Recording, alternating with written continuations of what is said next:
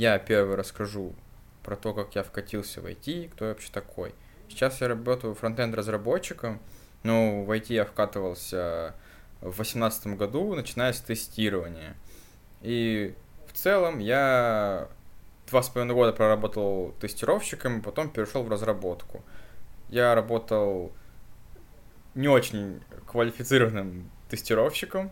Есть такое выражение «манки-кликер» нехорошего, которое обычно применяют для того, чтобы обозначить очень низкоквалифицированного тестировщика, который умеет кнопочки нажимать и записывать это потом как результат в тест-кейсах, в багах и все такое. Вот, тестировщику мне работать не нравилось, я решил развиваться либо в автотесты, либо в разработку. И вообще все, там, большинство людей, которые приходят в ручное тестирование, они думают, ну я полгодика поработаю в тестировании, потом либо иду в разработку, либо в автотестер. И большинство так и остаются руч... ручными тестерами. Вот. Я начал изучать самостоятельно, потому что из каждой, каждой дыры, каждого динамика было слышно то, что да, зачем тебе какие-то курсы или еще что-то, ты можешь изучать все самостоятельно. Я честно пытался так на протяжении восьми месяцев примерно, но я вообще не понимал, как надо правильно учиться, то, что нужна стабильность, то, что если у тебя не получается, это нормально.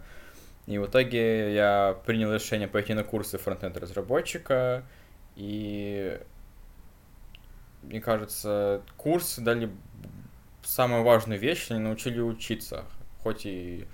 Сейчас я понимаю после всего этого бэкграунда, что курсы в целом особо не нужны были.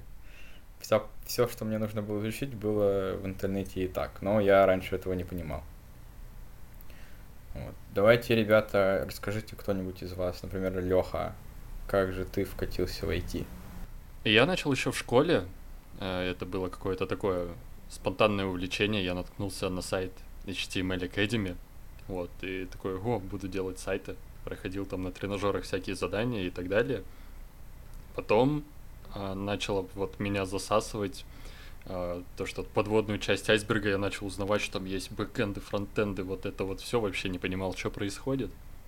И вот э, в какой-то момент наткнулся на питон, и это стало таким э, началом э, нормального программирования моего. Я там и сайты на Django в итоге поделал, и какие-то около хацкерские штучки пописал, а, точнее, я так думал, что не около хацкерские, а, и так далее. Вот, и пошло-поехало, потом я начал просто узнавать весь вот э, такой ландшафт технологий, которые есть, пытался что-то, все это в единую картину сложить, и в итоге дошел до того, что пора бы уже искать работу, вот.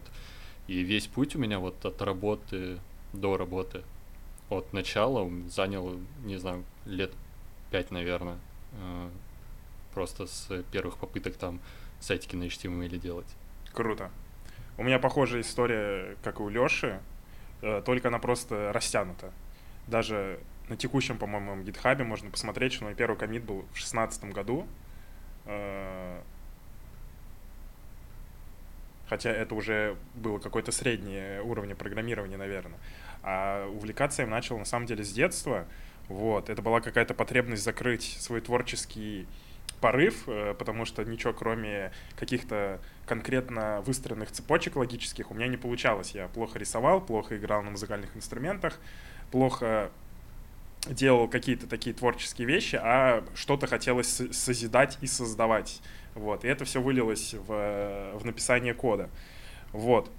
Мы, получается, с Лешей такой пример захода в бэкэнд.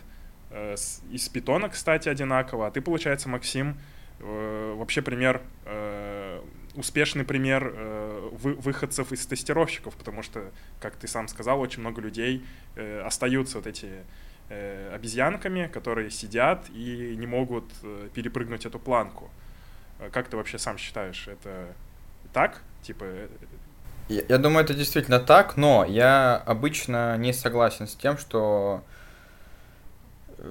тестирование сильно помогло в разработку перекатиться. Я много читал в статьях каких-то и много других людей слышал, что вот после ручного тестирования в разработку типа легче будет перейти, потому что это, по сути, релевантный опыт. Ты же работаешь в ай ти-компании, ты работаешь с теми же процессами. На самом деле, единственное, по-моему, с чем мне это помогло, мне было что написать в резюме.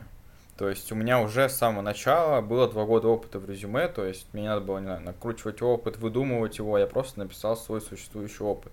Только разве что на собесы из-за этого было получше попадать, но в целом на собеседованиях компании практически не интересует твой опыт в ручном тестировании, и даже автотестерский тоже не очень интересует. Все подбирают человека для того, чтобы он делал разработческие задачи, и кем-то там работал до этого, как будто бы на второй план уходит. Главное то, что ты сейчас умеешь. А общие сведения об работе в ай ти-компании, там же много всяких, там, использования гид-команд, общение банально, какие-то да, софт-скиллы. Тут можно сказать эс ку эль какой-нибудь, эй пи ай, это же все тестировщики умеют использовать, но я возвращаюсь к своей истории, я был низкоквалифицированным тестировщиком, никаких эйч ти ти пи-кодов ошибок мы не знали, нам сказали вот сто тест-кейсов, просто прокликай кнопочки, которые написаны, и запиши, результат совпадает с ожидаемым или нет. Вот. Только под конец там у нас не начали появляться задачи, где нужно тестировать эй пи ай, но я уже в тот момент э, это все изучил с точки зрения разработки. Перерос.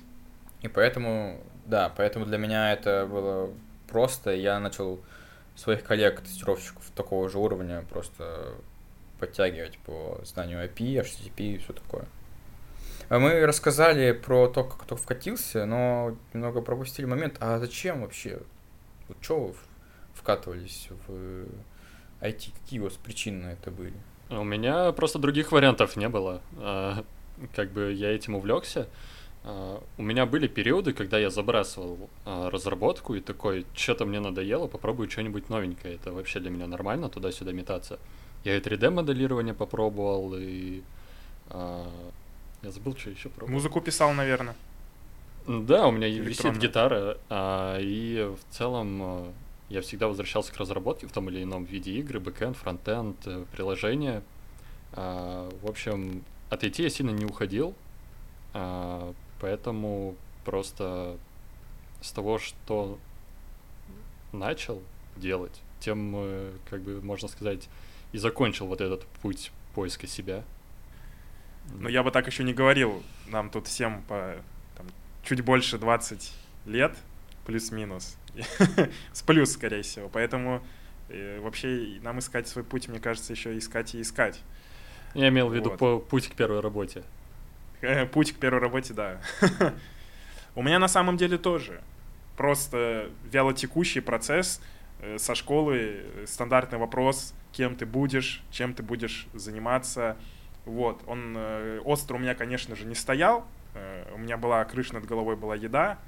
И я просто пытался, тыкая в какие-то разные места, узнать, что мне нравится. В принципе, это и остается. Я продолжаю что-то, мне кажется, пробовать иногда и не стагнировать, потому что мир меняется, и нам тоже надо меняться.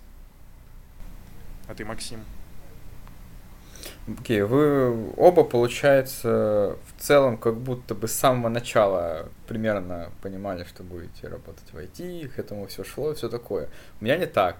Я сначала отучился в строительном колледже и пошел работать в строительной сфере, и я в себя... Я, мне не очень нравится разделение людей на гуманитарии и технарев, технаря, технарей, вот, но я себя больше технарем считаю, поэтому, когда я проработал год в строительной компании и столкнулся со всякими проблемами, типа не очень хорошая зарплата, очень низкий, низкий культурный уровень коллег, много мата, много криков, много воровства, всяких левых схем, вот, начал думать, походу, надо сферу менять, и ничего другого, кроме ай ти, мне просто не было на уме, вот. И это оказалось плюсом, потому что я общаюсь с некоторыми джунами, которые мечутся, вкатываться в ай ти или не вкатываться, или вот не надо, вот. С этим проблемы выбора испытывают. У меня такой проблемы не было. И вот у меня либо туда, либо никуда. Нужда толкнула. Долбил, долбил и получилось. Ну вот говоря о джунах, которые не знают, стоит или не стоит, вообще стоит сейчас начинать. Многие говорят, что с каждым годом все сложнее и сложнее попасть, и планка повышается, и конкуренция растет. Да, вот даже банальная статистика у меня сейчас перед глазами, что по э, квалификации в вакансиях в мае двадцать третьего года э, из стажеров и джунов набирают всего четыре процента из всех вакансий. Э, это, это критически мало, я считаю. Это вообще какой-то очень низкий уровень. Мне кажется, очень тяжело попасть в четыре процента, которых возьмут в компанию. Причем многие компании-то ушли, а в основном джунов и стажеров могут себе позволить взять компании с каким-то там более-менее штатом, с выстроенной цепочкой обучения и погружения. Вы что думаете? Я думаю, слепо доверять статистике здесь не очень хорошая штука, потому что это, как я понимаю, статистика, собранная по количеству вакансий просто. Вот. Но не всегда, если в вакансии написано слово junior или написано слово middle, не значит, что они не, могу, не могут взять хорошего джуна. Ну, конечно, вот. Конечно, это просто как отправная точка. Да, вот. Дальше. Леха сказал про то, что планка повышается, требования повышаются. Но если мы говорим про технические требования, я согласен с тем, что они повышаются, знать нужно с каждым годом все больше и больше, но я не согласен считать это проблемой для джуна. Потому что что делать с этой ситуацией, то, что требования повышаются? Ну, ты просто учишься подольше. Например, там требования были такие и такие, а теперь от джунов в среднем требуют плюс две технологии. Ну, ты тратишь на полтора месяца дольше, чтобы их изучить и соответствовать требованиям рынка. То есть, это действительно требования повышаются, но я не думаю, что это большая проблема. Больше проблема является на само собеседование попасть. Ну туда, тут, мне кажется, надо разделять э, как бы цели. И действительно, мне кажется, если ты начинаешь свой путь, то не надо тут говорить о каких-то долгосрочных целях, именно как стать каким-то очень крутым айтишником. Банально сначала надо получить какой-то опыт. Вот. И вообще для себя понять, а действительно ли это то, что мне нравится, потому что ай ти-отрасль, она очень романтизирована. Взять тот же сериал там «Кремниевая долина», который очень сильно приукраша... приукрашивает многие аспекты, я бы даже сказал, большую часть аспектов э, в нашем ремесле. И у обычных людей очень, очень всегда, даже я бы сказал, всегда складывается какое-то искаженное представление. Не зря же появилась эта шутка, типа «ты же программист, там, почисти мне компьютер» или там «переустанови мне Windows». Вот. Ты, Лёш, задал этот вопрос и подведи итог дискуссии. Да, на самом деле мы на него так еще и не ответили, что сейчас с рынком, мы что-то поразглагольствовали и так и не пришли к какому-то выводу. На самом деле мы записываемся в двадцать третьем году, наши выводы скоро станут совсем не актуальны, и потом вдруг бац, и джуны нужны, как когда-то это было. Все-таки когда-то я прочитал мнение, с которым я согласен, что джуниоры — это венчурная инвестиция. Они не скоро принесут а, тебе прибыль как компании. То есть ты берешь человека с маленьким опытом, он растет, и пользу он начинает приносить минимум там, через полгода, закрывая какие-то а, такие задачи, которые все равно не окупают затраты на этого джуна. А, то есть так со мной было. Я пришел там на первую работу, а, меня взяли, наверное, из жалости, и, и я не скажу, что я там прям долго втягивался, но это заняло время до того, как я смог приносить какую-то ощутимую пользу, измеримую. Так, получается, так было раньше. Люди использовали джунов как венчурную инвестицию, чтобы получить профит от них попозже. Почему сейчас этого стало меньше? Почему сейчас? Денег нет, денег нет, урезали бюджеты на наймы, нету, нету возможности у компании ждать полгода. Ну, то есть, тут, тут же, если мы при, привели э, параллель с венчурными инвестициями, то тогда можно посмотреть на э, статистику по венчурным инвестициям, которая как бы упала, получается, и найм тоже тогда упал. Вот. А на самом деле тут вот очень интересная логика.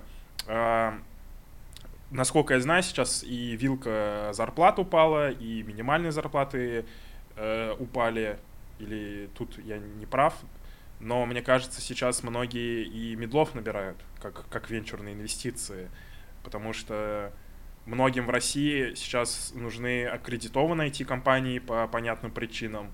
И тут может сложиться такая ситуация, что если до этого сам программист диктовал условия компаниям, то сейчас компания начинает диктовать условия программистам со своими условиями. Вот. Как вам такой, такое мнение и насколько оно может быть правдой? Я, честно говоря, совсем не вижу такого, особенно то, что вилки опустились или минимальная, минимальная оплата для журнала уменьшилась. Я в последнее время, включая последние полтора года, вижу только то, что вилки продолжают расти помедленнее и что самое... Ну, помедленнее. Да, помедленнее, но они не уменьшаются. И что интересно, для джунов вилки тоже увеличиваются. То есть требования к джунам повышаются технически, и... но они больше, стан... ну, больше начинают зарабатывать. На тридцать тысяч никто не пойдет уже работать фронтенд джуном, потому что человек, который столько знает, он может зарабатывать больше. А на тридцать тысяч эти, скорее всего, пойдет какой-нибудь человек с более низкими скиллами, но такой не нужен будет. Так получается, что если ты устраиваешься джуном все-таки в нынешней ситуации, ты, скорее всего, устраиваешься на адекватные деньги. Я бы тут закинул удочку на будущее. Получается, есть такой момент, что джуны просто превратятся в мидлов, а, ну или, по крайней мере, какие-то стажеры, а прослойку стажеров и совсем начинающих джунов заберут нейросети. Но это мы обсудим чуть позже. Окей, угу. okay, в итоге, резюмируя, распространенная фраза, которую можно услышать, что джуны не нужны. Я думаю, что нужны, но в текущих реалиях, в малом количестве, нужно быть действительно кем-то, кто выделяется на фоне остальных джунов по каким-нибудь параметрам. Просто знать что-то, что требует вакансии, уже, похоже, недостаточно. Да, или иметь два года опыта в тестировании. Ну, или так. Да.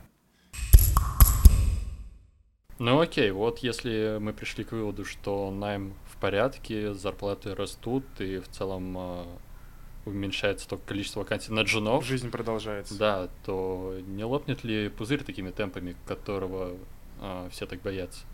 А есть ли пузырь, который должен лопнуть? Давайте обсудим вот это. Кто как считает? Максим. Ну, мы во время ковида явно достигли какой-то точки, в которой оказалось, что все просто компании заливали деньгами, и пузырь как будто бы надувался, но как будто бы не супер сильно надулся, и поэтому не лопнул. И я не думаю, что лопнет, потому что, в отличие от других услуг, айтишные продукты можно создавать не только на основе какой-то другой сферы экономики, там как автоматизация чего-нибудь, но и придумать продукты с нуля, которые, по сути, сделают стартапы из ничего. А раз можно сделать что-то из ничего, то понадобится, всегда понадобится, чтобы кто-то это делал. И как будто бы разработчиков нужно будет все больше и больше. Не думаю, что нас ждет какое-то серьезное изменение ситуации в будущем в этом плане. Но в то же время большие технические компании очень много людей сократили за последние два года с целью автоматизации, э, которая там дает искусственный интеллект. И... Я это так вижу. Люди, все, все эти волны людей, которых тысячами повольняли из Big Tech, я думаю, они просто... будут работать в другом Big Tech, в другой соседней компании. Я не думаю, что все эти кучи уволенных действительно настолько на рынок могли повлиять, что им стало сложнее работу найти, или кто-то останется без работы. Я в это не особо верю. Тем более, возможно, это были те самые обезьянки, которые компании были вынуждены держать в силу каких-то юридических Может тонкостей быть, и моментов. Да. Возможно, это были низкоквалифицированные какие-то сотрудники, но такие на самом деле тоже нужны. Есть куча компаний, которые не Big Tech, это не стартапы, какие-нибудь небольшие аутсорсы для СНГшного рынка, и там нету вот этих вот айтишных зарплат больших, там типа зарплаты как у инженера какого-нибудь, там или менеджера среднего звена. И, но там и требования к сотрудникам меньше. Правда, из таких сотрудников надо не так много.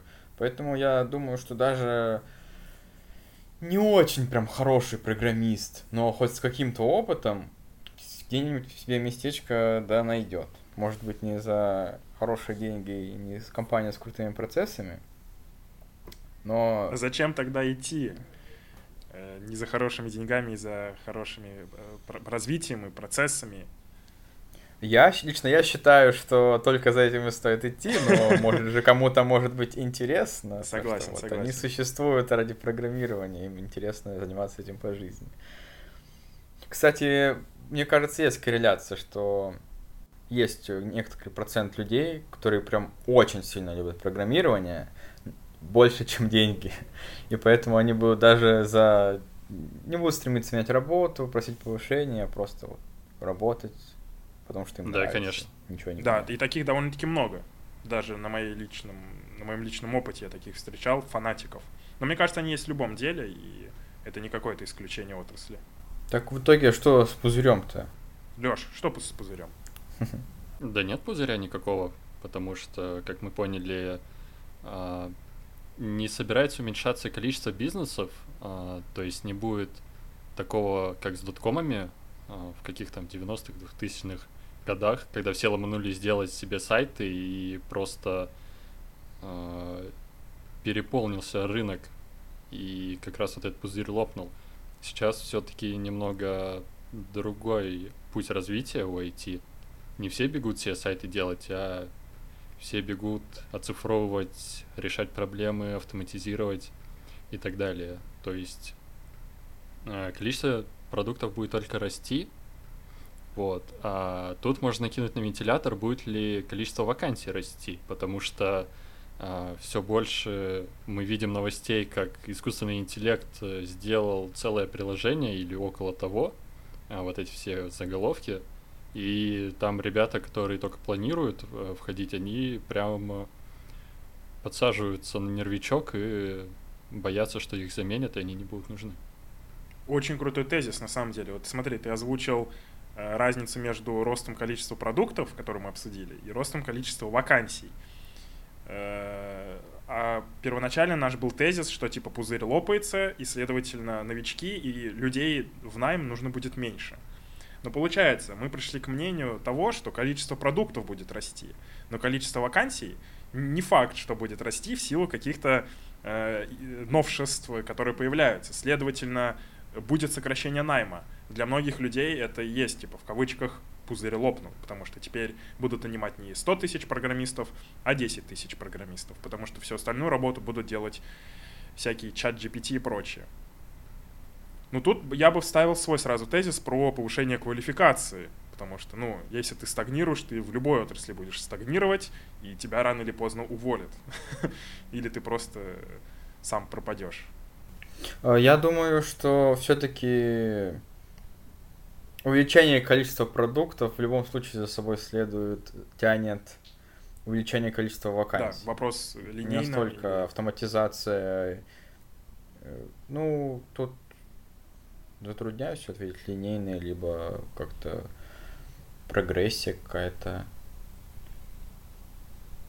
Не знаю. Может, конечно, это изменится, но не думаю, что в существенном плане. Все еще для разработки продуктов нужно много людей. Нет еще такого, что бы значительно ускорило нам разработку настолько, что нам действительно не нужно больше столько программистов.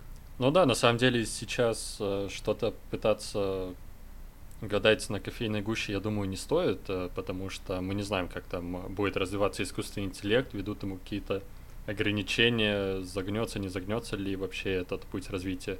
Конечно, он не загнется, но э, мы не знаем, сможет ли он превратиться в такое, что э, в штате компании будет э, один искусственный интеллект, и один там технический директор с опытом все, десять лет, да. который будет, да, который будет просто стучать по рукам Промпты этому искусственному ему, да. интеллекту, если он что-то не так делает, и говорит, что делать. А, тут, тут не угадаешь, мне кажется, может даже и не пытаться разглагольствовать, так если только похоливарить. Да, я бы тогда вообще сузил просто нашу тему разговора чуть-чуть, по крайней мере, до стран СНГ и до ближайших лет. Насколько я знаю, сейчас в российских вузах, если мы сейчас ну, поговорим про не про курсы, которых тоже довольно-таки много, сейчас мы их тоже обсудим, а если возьмем универы, сейчас универы выпускают около восемьдесят тысяч программистов и колледжи, там, университеты и колледжи, программистов или там будущих программистов, смежные какие-то, возможно, профессии, точно не знаю, в год. Правительство РФ как бы увеличило, там, как-то посодействовало, не знаю, как это работает, посодействовало того, что теперь там будет таких не восемьдесят тысяч, а сто шестьдесят тысяч в год. То есть, если мы сейчас сузим там, до России и до стран СНГ, то получается, наоборот, нужны программисты, джунов будет очень много, и выглядит все так, что если ты будешь там еще прикладывать какие-то доп. Усилия, развиваться, то э, для тебя настанут, настанут очень хорошие времена, потому что, как бы, если это же зависящие, зависящиеся друг от друга факторы, что растет, растет количество программистов, следовательно, значит, и растет спрос на них, вот, если это какой-то не искусственный подъем. Вы что думаете? Если мы сейчас сузим вот, до России именно. Да, вот да. Вы оба, челов... Об, оба закончили очное образование высшее, правильно? Егор, у тебя же тоже очка была? Да. Очка. Вот скажите, у вас в группе, скорее всего, стартовали вы с тридцать, тридцать человек было на первом курсе примерно. Ну, да. Пускай будет тридцать. Вот вы окончили. Сколько из ваших одногруппников работают по специальности? А, да, я хотел об этом сказать, что... выпуск какого-то количества людей из вузов вообще никак не соотносится с тем, сколько там разработчиков выходит на рынок.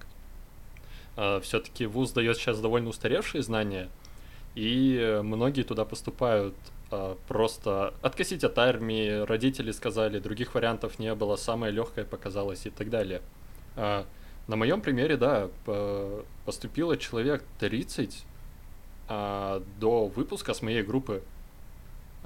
Дошло, там что-то чуть больше десяти, наверное, нас даже из двух, две группы объединили в одну, чтобы обратно выровнять вот это количество, там двадцать с чем-то, двадцать два у нас в итоге с двух, с двух групп осталось, и я вижу, сколько там человек вообще хотят работать по специальности или планируют, и это, скорее всего, даже не пятьдесят процентов, то есть это еще меньше. И если так в каждой группе, то тут мы существенно можем понизить количество того, сколько вообще разработчиков выходит после вузов. И можно ли их назвать разработчиками, учитывая те знания, которые дают вуз? Потому что количество людей, которые еще сами что-то освоили и которые действительно подходят под требования вакансиям, их вообще единицы. Да, но тут же опять же важна динамика. Ну, то есть... допустим, раньше восемьдесят тысяч программистов в кавычках выпускалось, из них там десять процентов доходило до рынка. То есть сейчас таких, ну, как бы десять процентов остается, но от ста шестидесяти. То есть, как бы, цель... И это все еще недостаточно, чтобы заполнить рынок работников, да, чтобы да. предоставить Я... достаточное количество программистов на рынок. Я могу сказать про себя, я заканчивал мехмат, как бы, я не знаю, относится ли моя специальность к... То есть по профессии я преподаватель математики, условно, вот. Относится ли моя специальность вот к этой статистике, входит ли она в эти восемьдесят тысяч, но я стал разработчиком, я попал в ай ти, и там только из-за своего желания, какого-то своего стремления. Его, его ничего не заменит, ни один вуз, ни один курс не заменит собственное стремление стать... там, кем-то.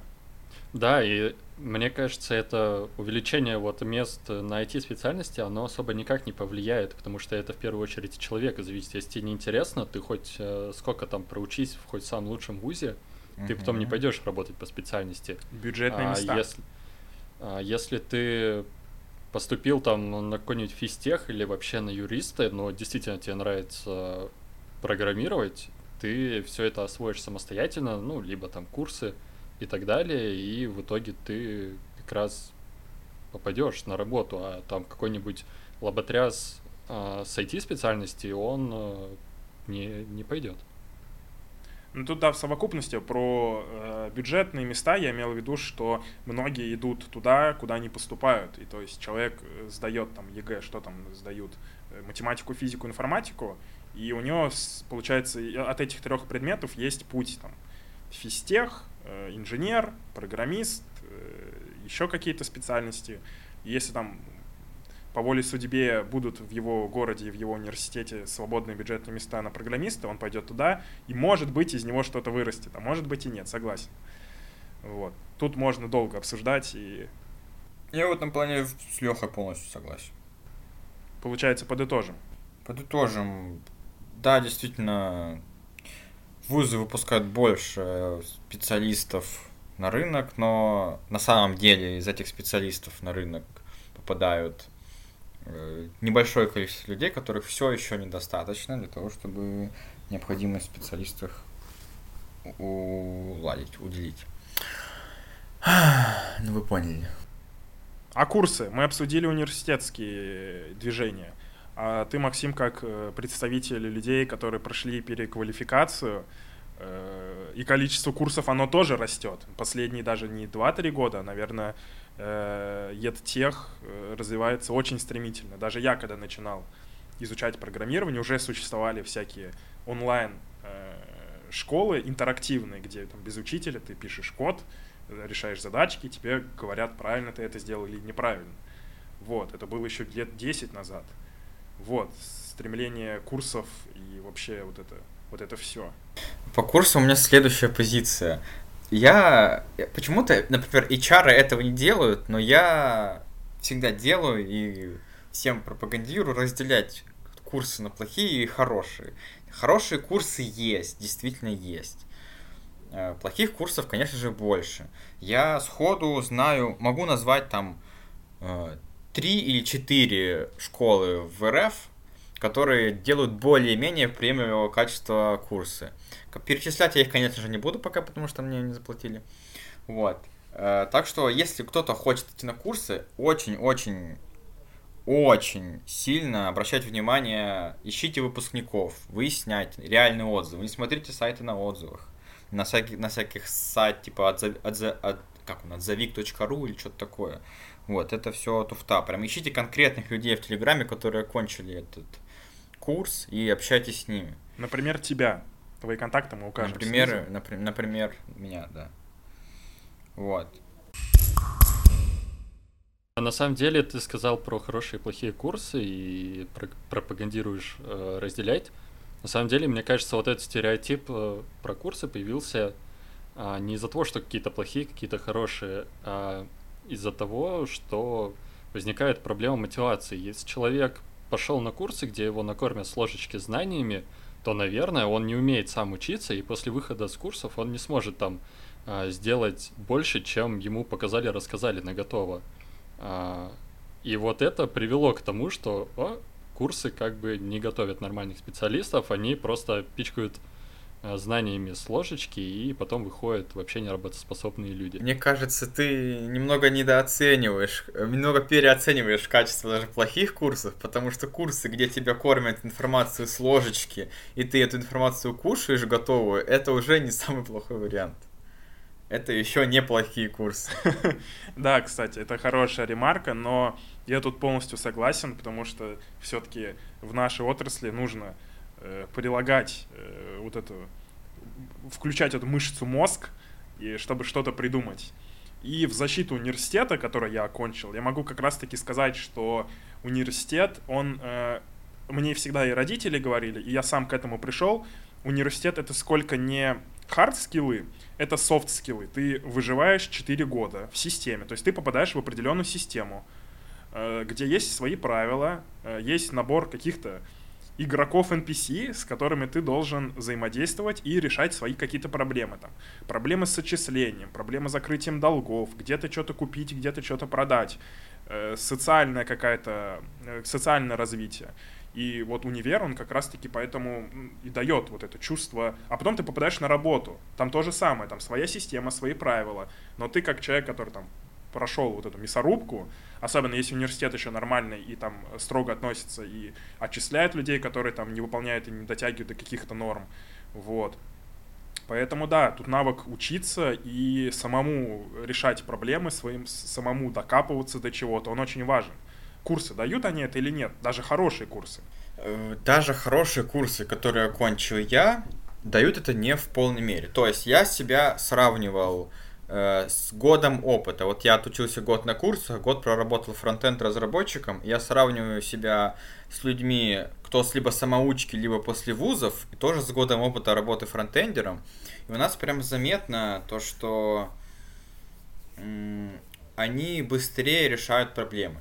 То есть даже из-за того, что у меня были хорошие курсы, нам там никогда не давали прямой ответ, нам всегда говорили, вот ответ найдешь там, найдешь там, и только с четвертого раза, если ты все равно не можешь найти сам, тебе уже говорили прямой ответ.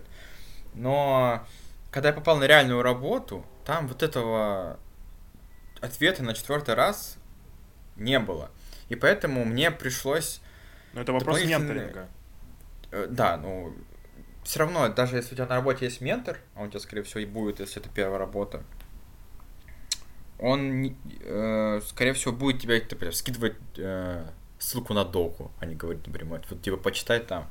Вот, я к чему веду? Потому что, действительно, когда я вышел на работу, мне пришлось вот этот навык самому искать информацию и кучу информации перерывать, действительно, к- качать, потому что курсы в какой-то момент... Э, закрыли необходимость прокачать этот навык поиска информации. А те, кто этот год не учились на курсах, а искали всю информацию сами, они это уже умели. Поэтому на, вот на долгой дистанции они в выигрыше оказались, на мой взгляд. Да, да, да. Лёш, ты хотел дополнить, сказать? А я хотел вставить про вуз, что полностью согласен, да. Туда стоит идти, если вот не знаешь, что делать, в каком-то таком на перепутье ты находишься, и университет действительно может, во-первых, помочь прокачать такие около софт-скильные навыки, тавтология какая-то получилась, ну да ладно, и он может помочь и с трудоустройством на первую работу. У меня несколько одногруппников, кто-то попал в компанию при университете, потому что практику там хорошо прошел, а кому-то предложили также после практики в какую-то другую компанию попробоваться. И как бы тут мы как раз плавно переходим вот к вопросу поиска первой работы. Окей, можно через вуз. А курсы мы прошли, и что делать-то? Ну, когда меня спрашивают в чате новички, как найти работу, я говорю, нужно составить резюме, пройти собеседование и согласиться на оффер. Ну, в принципе, вот ты, ты не обманываешь. Да, я, я честный человек. Вот. Ходить я могу... на собеседование. Ходить на собеседование — это такой же отдельный скилл, как и писать код, как да. и говорить, выступать, играть на инструменте. А ты сейчас, пере... как в этом меме, короче, перешагнул ступеньку с попаданием вообще на собеседование. Ходить-то да. Да, да, попасть на собес очень сложно. Сейчас на одну вакансию, я думаю, не очень знаком со фронтовыми вакансиями, но я думаю, там цифры трех-четырехзначные. И надо как-то конкурировать с этим. Да, правда. И сейчас кто что только не выдумывает. Там и завышать опыт, выдумывать что-то. И как-то через какие-то локальные компании, и там креативить в резюме и так далее. Что из этого вообще может реально работать или не работать? То есть у меня давно такого вопроса не возникало, что как мне без опыта найти работу, но моя первая работа а, от начала поиска до а, трудоустройства, прям до выхода, заняла. А, я начал, по-моему, в сентябре, а в декабре я вышел. Вот, это было, не помню сколько, около трех лет назад. А сейчас, я не знаю, сложнее или не сложнее вот с этим. Вот, во-первых, я хотел бы сказать то, что в две тысячи восемнадцатом году мне говорили, что джуны не нужны, работу найти сложно. В двадцать первом, когда я менял работу на разработчика, то же самое говорили. Сейчас говорят то же самое, но все-таки, я думаю, сейчас сложнее. Какие два пути я вижу, как найти первую работу джуну? Я буду рассказывать больше про свитчеров, про не тех, кто отучился в вузе, а тех, кто либо самоучки, либо после курсов, потому что у меня в окружении таких людей больше. Есть разделение, что вы можете делать. Либо вы можете идти куда-нибудь джуном, куда вас возьмут, скорее всего, это первая работа будет не самая крутая, либо есть путь стажировки в Big Tech. В чем плюсы стажировок? То, что ты точно знаешь, к чему нужно готовиться. Это обычно какое-то алгоритмическое собеседование с кучей задач. Это я говорю о компаниях типа Тинькова, Озона, Яндекса, Мейла. Они у них все время нон-стопом проходят стажировки, и туда можно попасть без опыта. Но требования очень высокие, потому что у них есть возможность выбирать. Но, с другой стороны, вы знаете, как к ним готовиться. Просто делайте двести задач на LeetCode, и все ок. Но такое не всем подойдет. И второй путь – это пытаться устроиться джуном хоть куда-нибудь. Сейчас, к сожалению, ситуация не такая, когда вам придется выбирать. Вот. Требования, скорее всего, будут поменьше. Скорее всего, у вас будет в требованиях не решение алгоритмических задач, а решение прикладных задач. Это а-ля сделать слайдер, нарисовать компонент, написать растопи, чтобы там круды работали. Вот. Что-то такое, что ближе к реальной работе. Вот. Ну и конкур... А почему путь LeetCode не для всех? Потому что ну, это реально другой это уровень тяжелее, разработки. Смотри. Тяжелее, да. Да, это другой уровень разработки, но, ну, как по своему мнению, по своему опыту, как бы надо стремиться к лучшему, к лучшему, да, к высшему. Я согласен. Вот. То есть даже если ты идешь на первую работу, как бы делал я, если бы там сейчас искал работу, допустим, если бы я был бы свитчером, я бы э, там закрыл бы первую потребность и получил бы первый опыт, опять же, вот этот софт-скильной работе в айтишной компании, куда меня возьмут, в надежде, что она более-менее нормальная. Но параллельно, конечно же, основные силы я бы бросал на то, чтобы прокачать свои хард-скиллы и ходил бы на собеседование в какие-то уже, э, не скажу прям именитые ай ти-компании, но компании, которые, в которых, по крайней мере, выстроены ай ти-процессы, у которых есть какой-то там... Я бы желательно еще бы ходил в продуктовые компании, потому что в них всегда приятнее работать, чем в каких-то аутсорс-заказных... Вот эта заказная разработка, особенно там би ту джи, это очень большой гемор, особенно для новичков. Попадая туда, они просто понимают и разочаровываются иногда в ай ти-отрасли. Лёш, ты что думаешь? А, на самом деле, если говорить про стажировку, то, ну, в бигтехе, то туда надо очень сильно готовиться не только с точки зрения LeetCode, то есть, да, ты можешь решать задачи, но я как человек, проходивший когда-то собеседование в Big Tech, давно на стажировку я пробовал, меня прогнали там по довольно многим вопросам на понимание, на как это работает под капотом. А когда ты зеленый джун, который там научился рестапи делать и какие-никакие запросы к базе отправлять, ты вообще не понимаешь, как эта магия работает. Да, ты можешь зазубрить какие-то подкапотные штуки, но один вопрос на понимание, на того, а почему так, а не так, и все, ты плывешь, и тебе интервьюеры потом а, в характеристике или как-то в фидбэке напишут, что ну вот не хватило там чуть-чуть понимания, да, человек э, как бы стандартный ответ в боевых, э, как это сказать, условиях не работал, он вообще не знает, как там какие-то системы строятся, то есть я по себе помню, я до первой, там, второй работы я даже не понимал, для чего нужны очереди сообщений, типа, что это? Мы кладем, там, в одно место, с другого места получаем. У меня не было вот цельного понимания, как вообще строятся всякие штуки. Поэтому... Ну, их только на практике начинаешь понимать. Тут на реальных, живых каких-то примерах. У меня вообще складывается впечатление, что в Big Tech э, из джунов набирают только вот этих олимпиадников, которые там, условно, триста баллов ЕГЭ, четыреста баллов э, какой-то э, алгоритмический хакатон на Code Forces, победители топ один, там, топ, топ десять берут, и берут их на стажировки. Я могу ошибаться, я не стажировался в Big Tech и не могу там точно сказать, как это устроено, что за люди туда идут. Но, конечно же, с опытом, с продуктовым опытом уже попасть в Big Tech намного легче. Я думаю, олимпиадников просто не так уж и много. Типа, ну, это что, тысячи людей, ну, типа, сотни, не знаю, ну, по всей России. Я не думаю, что Big Tech в России такой большой, что ему прям уж очень много... Так, а стажировки проводятся, например, как в Яндексе стажировка проходит, она проходит нон-стопом. И ты не факт, что ты попадешь в Яндекс в это, после этого. То есть они нон-стопом проводят стажировки трехмесячные, и обычно там типа берут лучших, но даже если нету места в какой-то команде, ну тебя просто не возьмут, и все, но стажировка считается пройденной. Я еще хотел добавить, вот Егор, когда рассказывал про то, как там попасть на работу, говорил, ну, надо походить, надо походить в компании на собесы в продуктовую, можно в Big Tech сходить, можно вот в, там, где заказная разработка. Но тут, опять же, проблема с женами, которые, жены, с которой сталкиваются, то, что, ну, не попадаешь на собес, не зовут и назовут. Я сразу скажу про то, что сейчас набирает распространение, это про накрутку и завышение опыта, чтобы этот фильтр эйч ар там в два года обойти, либо в год. Вот, я про него так сказал бы.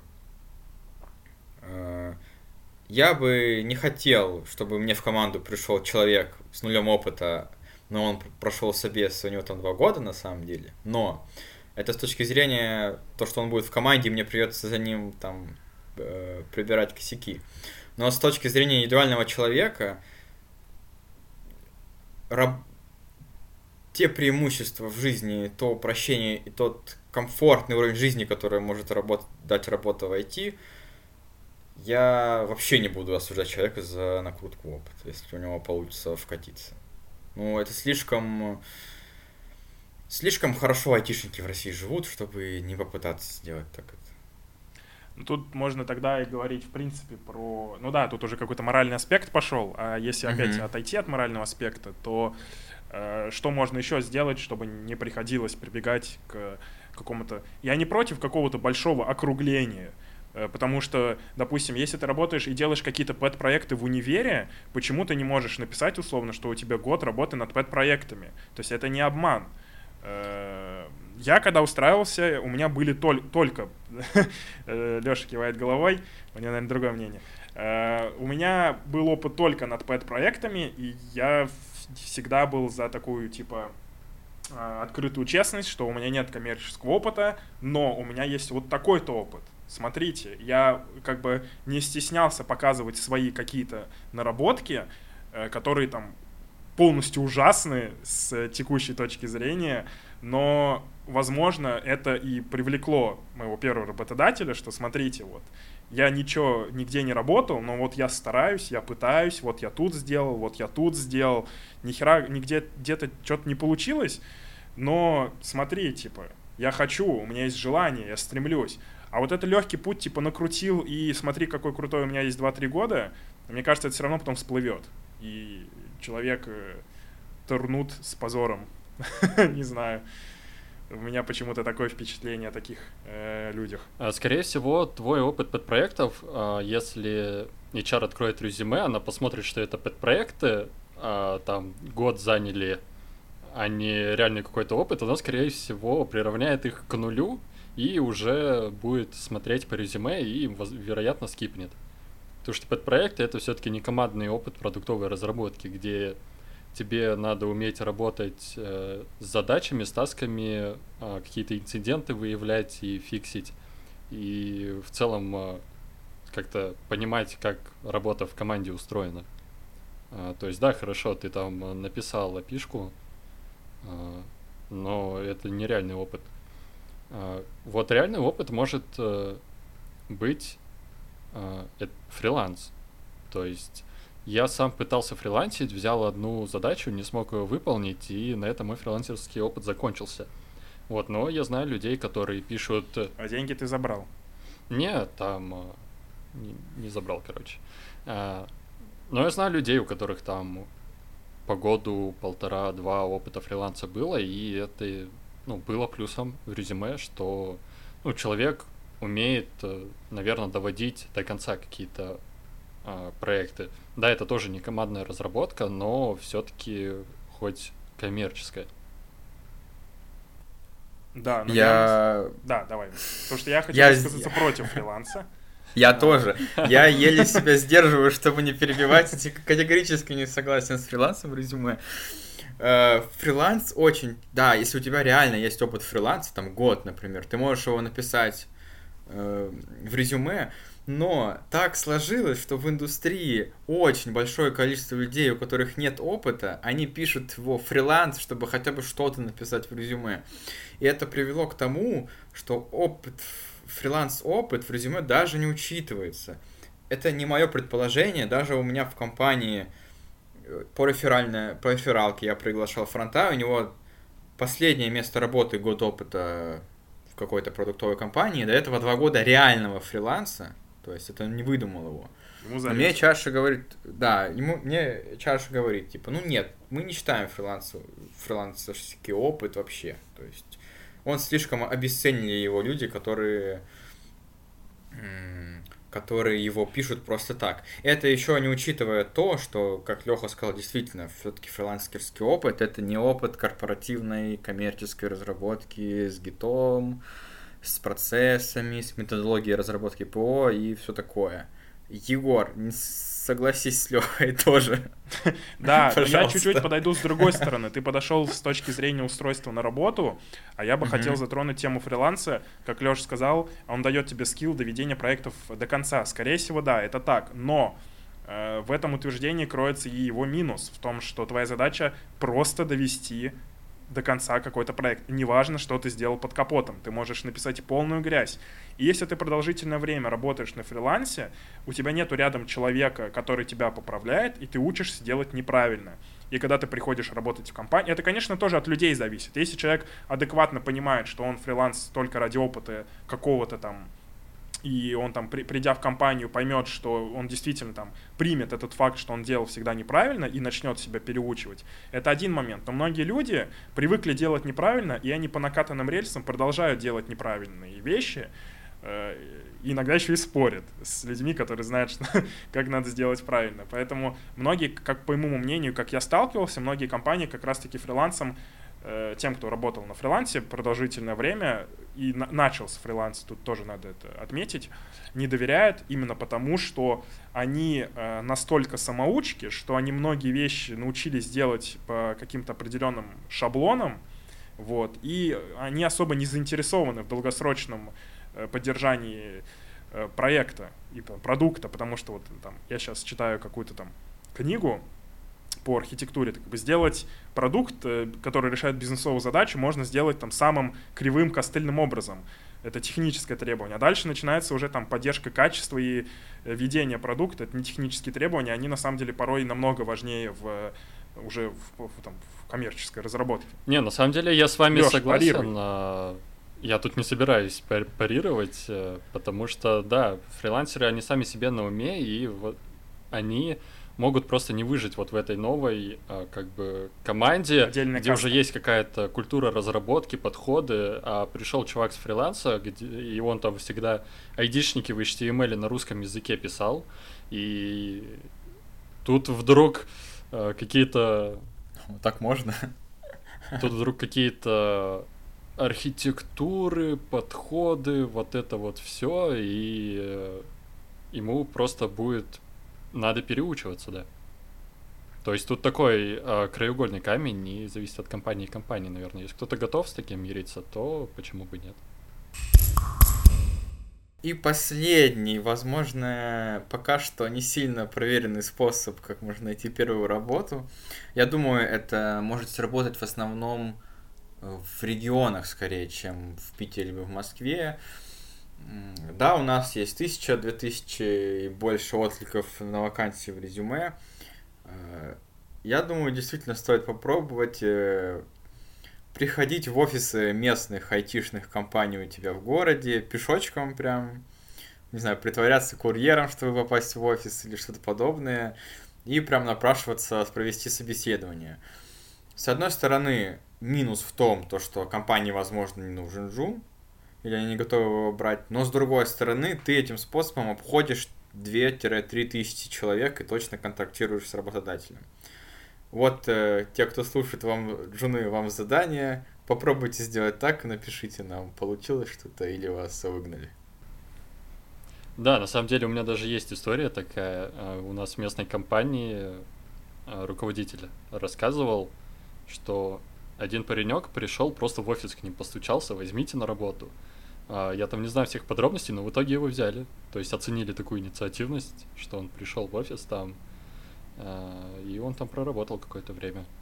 Конечно, для, для эйч ар вы все, вы все, это я имею в виду, джуны, которые идут на работу, являетесь просто как, какой-то цифрой на экране с набором символов. А придя в офис, вы живой человек, которому там хочется посочувствовать, по крайней мере, вас выслушают, вы можете рассказать какую-то душераздирающую историю, почему вы решили стать программистом или почему вам сейчас нужны деньги. Не знаю, можно многое придумать, конечно, инициатива наказуема, но в то же время... инициативные люди добиваются в этой жизни большего, если можно так сказать.